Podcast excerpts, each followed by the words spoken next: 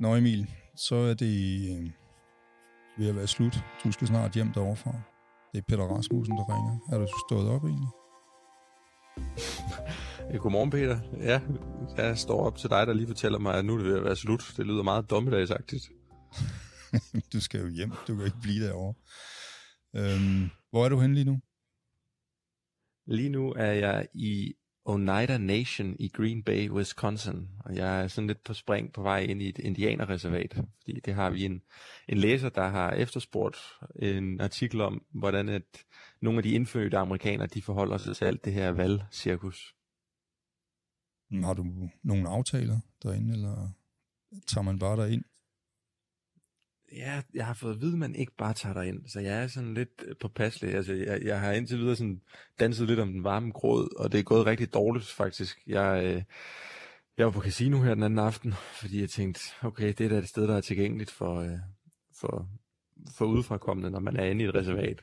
Og måske kan jeg møde nogle, nogle indfødte amerikanere der. Jeg mødte jo selvfølgelig ikke en eneste indfødt amerikaner. Jeg mødte en hel masse tykke hvide amerikaner, og jeg tabte en hel masse penge selv, så det var ikke nogen stor succes. Men øh, i dag har jeg så en, en aftale med øh, en viceformand for en af de lokale samfund herinde i Oneida Nation, som, øh, som jeg skal mødes med, når vi er færdige med at snakke. Og så håber jeg lidt, at han kan blive, blive min indgang ind i det her samfund. Okay. Jeg skal lige sige, at vi er i gang med podcasten Ring Emil. Emil Jørgensen er journalist og rejser rundt i den amerikanske valgkamp, som nu både er overstået, men ikke afgjort. Og ringer hjem og holder redaktionsmøde med mig. Mit navn er Peter Rasmussen, og jeg er chefredaktør på Avisen Danmark. Øh, I dag tror jeg, vi kommer til at tale om indianere, lyder det til, men også om, øh, hvordan coronaen har et godt, fast greb i USA – og Emil, så skal vi også lige have snakket om, hvordan vi øh, får stoppet den her podcast-serie. Vi skal jo have en afslutning på det, men lad os vende tilbage til det. Øhm, indianerhistorien, for nu lige at gøre det færdigt. Hvad, hvad får vi ud af det, tænker du? Jamen, vi får for det første vores, vores øh, forbindelse med læserne opretholdt og fastholdt, som jo har været hele mantraet for den her rejse. Og for det andet, så er det en aktuel historie den her uge, fordi at det er jo på torsdag af Thanksgiving i USA, den største familiefest i, mm. i USA, hvor man fejrer øh, taksigelsesfesten, efter man spiser brød med øh, nogle af de indfødte amerikanere, der man kom til som nybyggere. Og øh, det er jo, en, det er jo en, en væsentlig del af den amerikanske historie, som også er relevant for meget af det, der sker politisk i dag.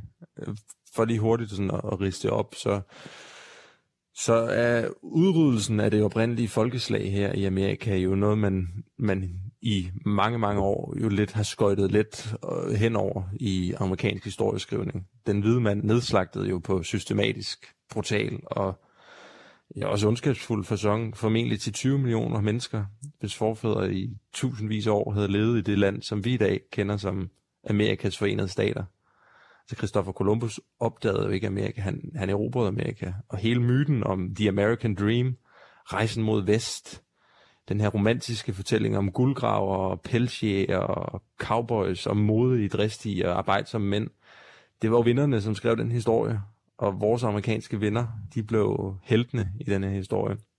Og der er nogen på den, den woke, som de kalder det herovre, den vågne, progressive fløj, der jo øh, snakker meget om, hvordan at vi kan reparere det her forhold til de indfødte, og hvordan at vi stadigvæk skylder dem at betale tilbage i form af repressioner, i form af land, i form af økonomisk kompensation.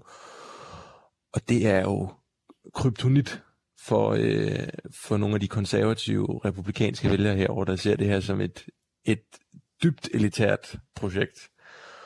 Og hele, hele, den, hele det spørgsmål og hele det emne her, kunne jeg egentlig godt tænke mig at få serveret sådan en lille bouillonterning af til vores læsere her i slutningen af vores dækning. Jeg synes, der er et eller andet sådan nærmest poetisk over, at vi som noget af det sidste har en historie om, hvem der egentlig oprindeligt boede her.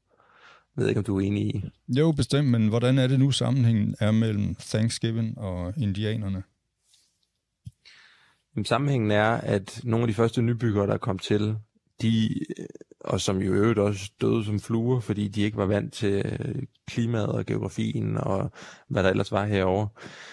De fik jo egentlig de fik hjælp af nogle af de oprindelige stammer og blev budt indenfor øhm, til en taksilsesfest, øh, hvor de over tre dage spiste en hel masse mad sammen og ja, med fejrede, at de nu var her sammen. Og den tradition er så blevet bevaret igennem alle årene med, at amerikanerne, de den tredje torsdag i november hvert år, så sidder og spiser kalkun og majs og stuffed pudding og mashed potatoes og en hel masse andre ting. Det, der så bare lidt er blevet glemt i hele den tradition, det er, at øh, de indfødte amerikanere, de jo sådan set bare blev fordrevet længere og længere væk og ind i, i reservaterne, hvor der stadigvæk bor en lille del af dem i dag. Så indianerne følger lige så meget i Thanksgiving, som Jesus gør juleaften. Er det noget af den retning? Ja, det er et meget godt billede. Okay. Jamen, hvad er det, hvad er det egentlig, læseren spørger om? Øh, hvad er det, læseren gerne vil have, at du tager fat i? Læseren er interesseret i at vide, hvordan at de indfødte amerikanere, de stemmer, øhm, og om de stemmer. Og øh, der er faktisk en interessant historie her i Wisconsin. Det er derfor, jeg er taget tilbage til, til, til staten her oppe i Midtvesten, fordi at der er nogen, der mener, at de faktisk fik en, en afgørende betydning for, at Joe Biden han vandt den her svingstat. Selvom de ikke er ret mange, så var det jo et tæt valg, og det, at, at de blev mobiliseret til, som de ifølge ham, øh, bestyrelsesformanden, jeg skal tale med i dag, gjorde, til at stemme på demokraterne, det kan have haft en afgørende indflydelse. Så det er lidt det, jeg gerne vil prøve at dykke ned i. Måske skulle vi også lige komme forbi, øh, hvor, øh, hvordan situationen er med selve valget. Altså de øh, ting, jeg har læst herovre i Danmark, ser ud som om, at, at det begynder at smuldre for alvor for, for Trump, i hvert fald i forhold til at få rejst de her sager ved, ved retten rundt omkring, altså sager om valgsvindel. Til gengæld skulle han mobilisere alle sine kræfter på at få øh, det, man kalder de troløse valgmænd til at skifte side. Er det, er det også en historie i USA? Det er, det er også en historie i USA. Jeg har en lille mistanke om, det er, det er ikke for, at jeg skal lyde flabet over for, øh, for danske medier, men jeg har en lille mistanke om, at historierne i Danmark måske afspringer af historierne herover. Men, men det, det lyder som om, at det er hans taktik lige nu, og der, der er jo mange, der, der, der mener, at, at han ikke har en chance, og at det er meget, meget usandsynligt, at udfaldet bliver andet, end at Joe Biden bliver præsident den 20. januar. Men det virker som om, at Donald Trump lige nu er klar til at brænde helt lortet ned. Okay.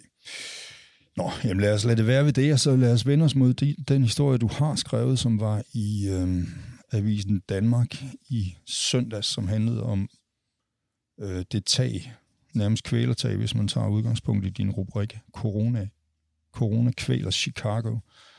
Øhm, kan du sådan rise... Nej, måske skal jeg lige sige, altså da, du, du bygger den op på den måde, at du gennemgår tre, øh, nej, fem personers øh, kontakt med corona. En restauratør og en enke til en person, som er død af corona i et fængsel, en sygeplejerske og en hjemløs, og så en ældre øh, person, som har haft corona, og som har vedtaget med sig selv, aldrig ville forlade huset igen, sit hus igen. Ikke?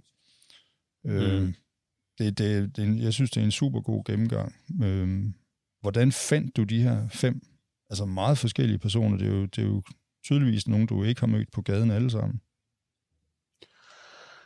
Ja, det var også øh, lidt af et benarbejde. Det er nok en af de opgaver herover, som har været altså, mest kompliceret, synes jeg, fordi for det første, så er Chicago jo et eller andet sted lukket land for udefrakommende. De har i, i et stykke tid nu haft en regel om, at når man kommer ind fra en anden stat end Illinois, som Chicago ligger i, så skal man i karantæne 14 dage. Så det overhovedet at komme ind, det var lidt en opgave, øh, som, som krævede, at øh, jeg kunne finde nogle små paragrafer, der et eller andet sted skrev, at journalister var essentielle arbejdere. Da jeg så ankom til Chicago, jeg har aldrig været i byen før, men det er jo en legendarisk, legendarisk by med mega pulserende liv. Og for mig virkede det som om, der var rimelig meget gang i den, men jeg fik at vide af de lokale, at det var en spøgelsesudgave af Chicago. Fordi alle i Chicago er blevet anbefalet og bedt om at blive døre. Restauranter og barer må ikke holde åbent for indendørs servering.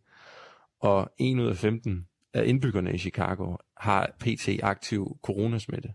Så derfor så er det jo lidt svært at møde folk nogle steder. Altså 1 ud af 15? Vores, det er rigtig ja, mange. det svarer til, og det svarer til knap 7 procent. Det er, det er rimelig mange. Så derfor så var det jo en kompliceret størrelse at møde folk. Øh, der var ikke lige nogen bar, man kunne sætte sig ned på, og der var ikke lige nogen restaurant, hvor man kunne ja, risikere at, at møde nogle folk. Så jeg gjorde simpelthen det, bogstaveligt talt, øh, at jeg havde, jeg havde løbesko på i tre dage, mens jeg var i Chicago. Jeg kunne ikke parkere bilen nogen steder i downtown, fordi det er der altså ikke budget til i det, som vi har sat op for mig.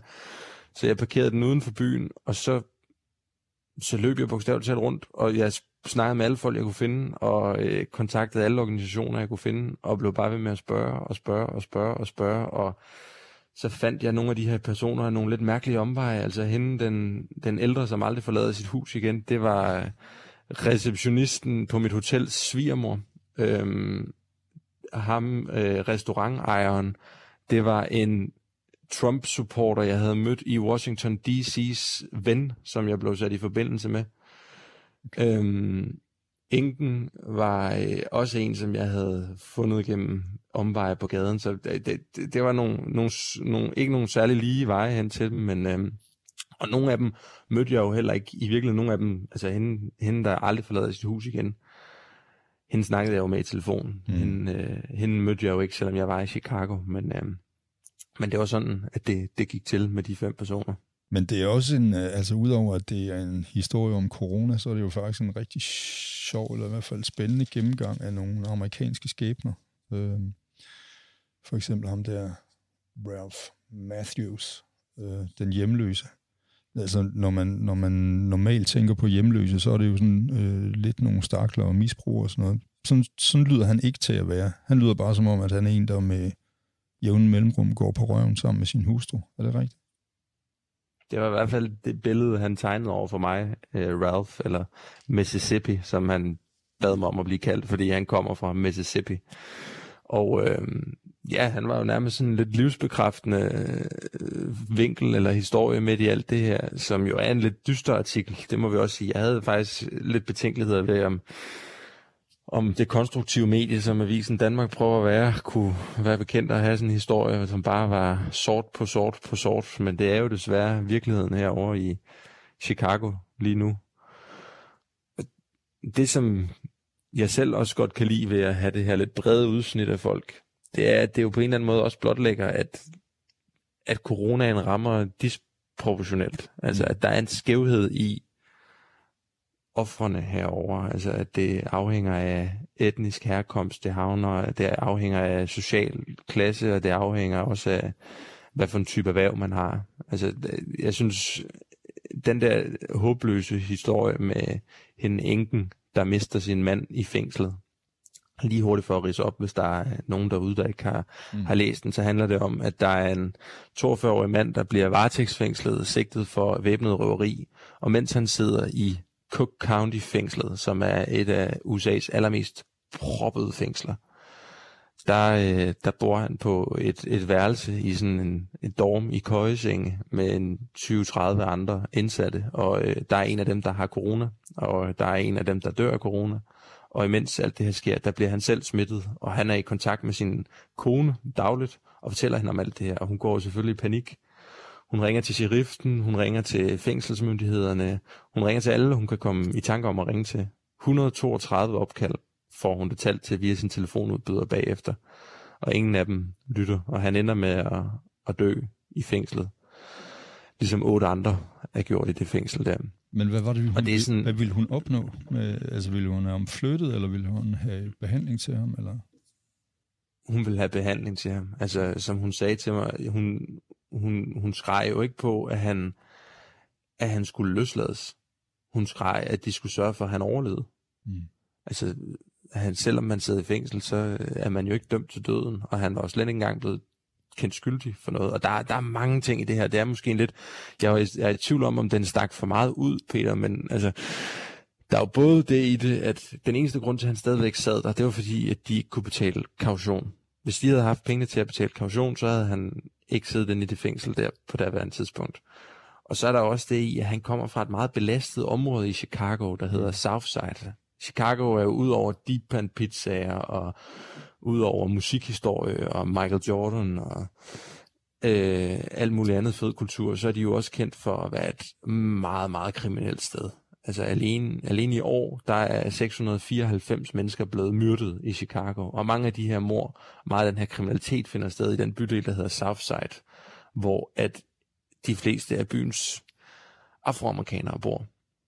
Og det er en bydel, hvor at folk ikke bare lige sådan kan isolere sig selv. Folk kan ikke bare lige stoppe med at gå på arbejde. Folk kan ikke stoppe med at tage bussen der, hvor de skal hen. Folk er måske nødt til ovenikøbet at tage en bus for at komme i skole, eller for at komme ud til et, et ordentligt supermarked, fordi at alt, hvad der hedder ressourcer, bare er blevet drænet fra Southside.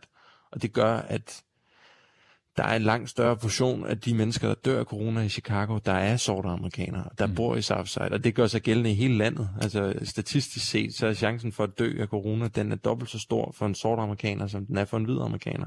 Okay. Og det, det er også en del af historien om, om Ingens mand. Men de er jo også sorte, øh, de fleste, i hvert fald dem, du har billeder af øh, i søndagsavisen, det er jo sorte amerikanere.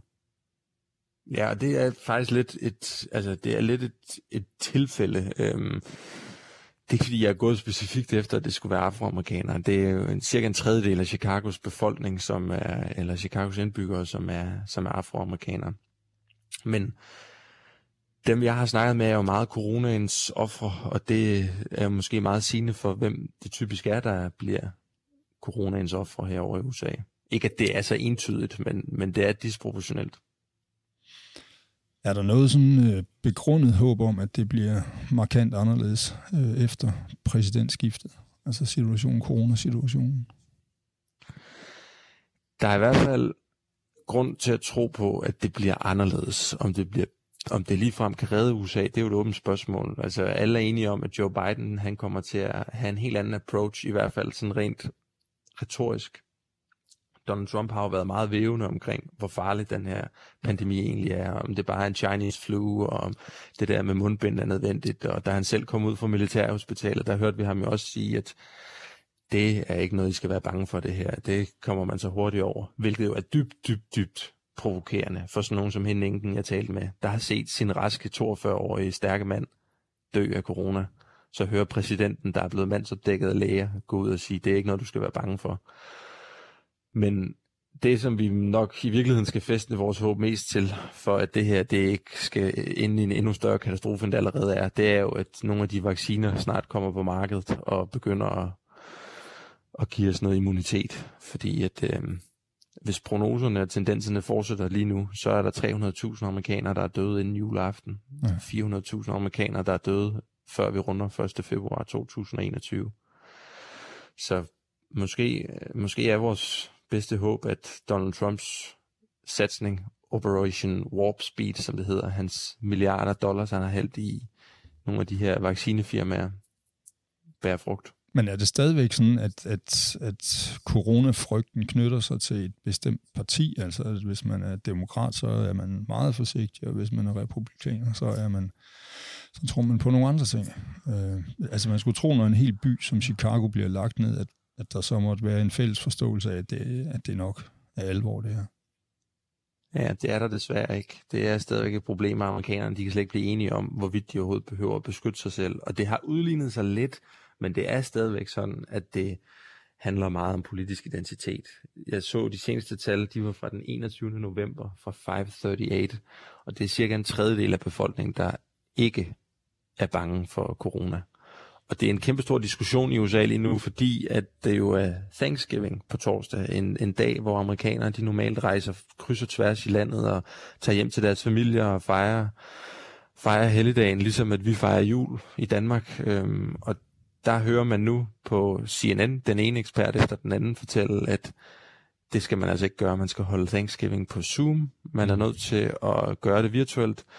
Hvorimod jeg så i Fox and Friends, deres Fox News ikoniske morgenværtsprogram, øh, som er lidt at sammenligne med Godmorgen Danmark, bare lidt mere politisk, der havde de Laura Trump, en af, en af Donald Trumps døtre, igennem, ja. der sad og fortalte, at til trods for, at hendes bror faktisk har corona i øjeblikket. Donald Trumps søn uh, har en aktiv coronasmitte i øjeblikket. Så håber de på, at han, ligesom faren, bliver klar på rekordtid, fordi de skal jo selvfølgelig holde Thanksgiving sammen, alle sammen. Så det er det eksempel, som præsidenten han selv sætter i øjeblikket, at han, han signalerer stadigvæk, at vi kan, ikke, vi kan ikke komme igennem den her krise ved bare at isolere os selv og grave os ned. Vi er nødt til at ja, få udviklet den vaccine, og så holde landet i gang. Okay. Emil, vi er jo nødt til at forholde os til, at øh, du kan ikke blive derovre altid. Vi skal jo øh, ligesom have en afslutning på den her øh, dækning af den amerikanske valgkamp. Hvad, hvad er dine egne planer lige nu? Ja, det er jo svært, fordi at det er svært at afslutte noget, som ikke rigtig er fuldstændig afsluttet. Det, vi kan jo risikere, at jeg tager hjem, og så, så eksploderer det hele, men, men det er der ikke så meget, der tyder på lige nu. Mit bedste bud, det er, at det hele det kommer til at æble lidt ud, og så øh, vil Trump aldrig på noget som helst tidspunkt indrømme, at han har tabt det her valg, og han vil blive ved med selv efter den 20. januar, når Joe Biden er blevet formelt øh, udråbt som præsident, så vil han blive ved med at sige, at han, han, har, han er blevet snydt. Han vil skabe den her martyrstatus, og det vil give ham nogle, en god platform for enten at kan, kan køre valgkamp igen i fremtiden i 2024, eller starte sit eget medie, som der bliver spekuleret i herover, som vi også snakker om. Så jeg tænker, at en, en udgang for os, det er, at vi skal snakke alle de her scenarier lidt mere tydeligt igennem, måske i næste uge eller ugen efter det, når vi optager vores sidste podcast.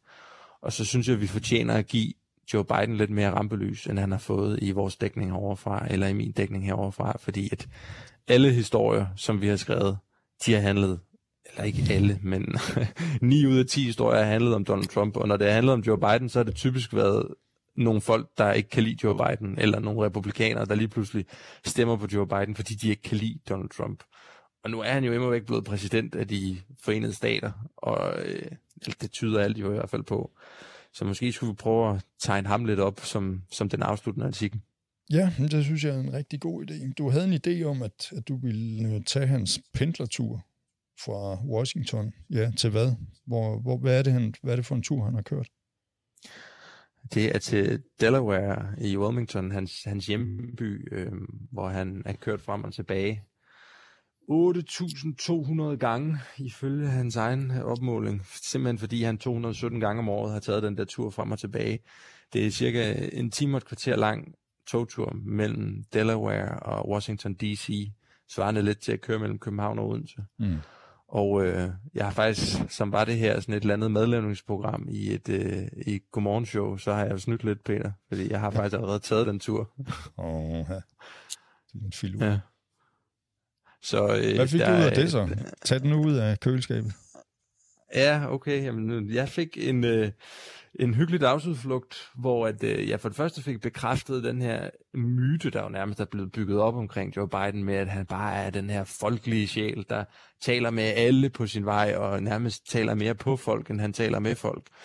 Altså, han har jo selv øh, skrevet nærmest bøger om, hvordan han slet ikke kan lade være med at øh, kompensere med alle amerikanere, han møder på sin vej. Og togturen er, har været en specielt god platform for det, ifølge ham selv. Og det, det virker som om, det er rigtigt. Fordi at når jeg talte med nogle af konduktørerne i toget, og når jeg talte med folk, der, der pendlede frem og tilbage, så, så bekræftede alle, at ja, det er rigtigt. Joe, han, han, han kan godt lide at snakke, og han, snakker nærmest for meget. Så, og jeg var på hans, øh, jeg var på hans lokale, lokale morgenmadsrestaurant også. Øh, jeg mød, altså, du mødte nogen, der havde snakket med ham. Er det, var det sådan?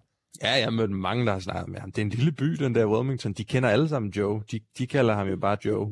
Det er ikke uh, Mr. Pre- Mr. President. Det er bare det Joe, som jo har boet der i um, det meste af sit liv. Og de ville egentlig hellere have siddet og sovet lidt op af togvinduet, end at snakke med ham, der, den gamle Joe. der, var en, der var en restauratør, der, en, en servitrice, der fortalte mig, et, gav mig et meget sjovt billede. Hun sagde, øh, det var på noget, der hedder Cozy Restaurant, sådan en rigtig klassisk diner, hvor at folk sidder i båse, og folk generelt, i hvert fald da jeg lige var derinde, har en sådan lidt høj BMI, og øh, får serveret noget rigtig fed mad. Hun sagde, at øh, det er, altså, Joe, Joe, øh, Joe is an egg, egg, eggs and bacon guy. Always eggs and bacon. Og øh, han plejede at komme derind meget, og han sad aldrig ned, sagde hun. Han sad aldrig ned. Han flyver rundt inde i det der lokale der, og snakker med alle mulige folk. Og på et tidspunkt, da han var vicepræsident, der var han kommet ind med otte øh, Secret Service agenter øh, for at spise morgenmad. Og hun havde, altså hun var også sådan en meget no bullshit kind of servitrice. Så hun havde sagt til vicepræsidenten på det tidspunkt sådan, hvad, hvad fanden tror du selv? Så, så havde en af de der agenter sagt til hende, har du tænkt dig at afvise vicepræsidenten? Så har hun bare peget rundt på rummet. Der er ikke nogen, altså, der er ikke nogen bås, hvor der kan sidde mere end fire mennesker. Så sagde, hvad, hvad, hvad havde I forestillet jer? Hvor, hvor skulle I sidde? I kan ikke komme ind otte mand. Det er søndag. Det er hele det koger her. Der er ikke plads til, at I kan sidde otte her, Joe. Og så havde Joe Biden sagt, at det kunne han også godt forstå. Så havde han givet hende en kram, og så var de smuttet videre. Okay. Og det, det, billede, det billede fik jeg bekræftet flere steder i, uh, i Delaware. Så jeg, jeg, jeg fik nogle sjove ja. Hvorfor sidder han ikke ned? Altså, er det fordi, han spænder rundt og forstyrrer folk i, i boksen, eller, eller hvad?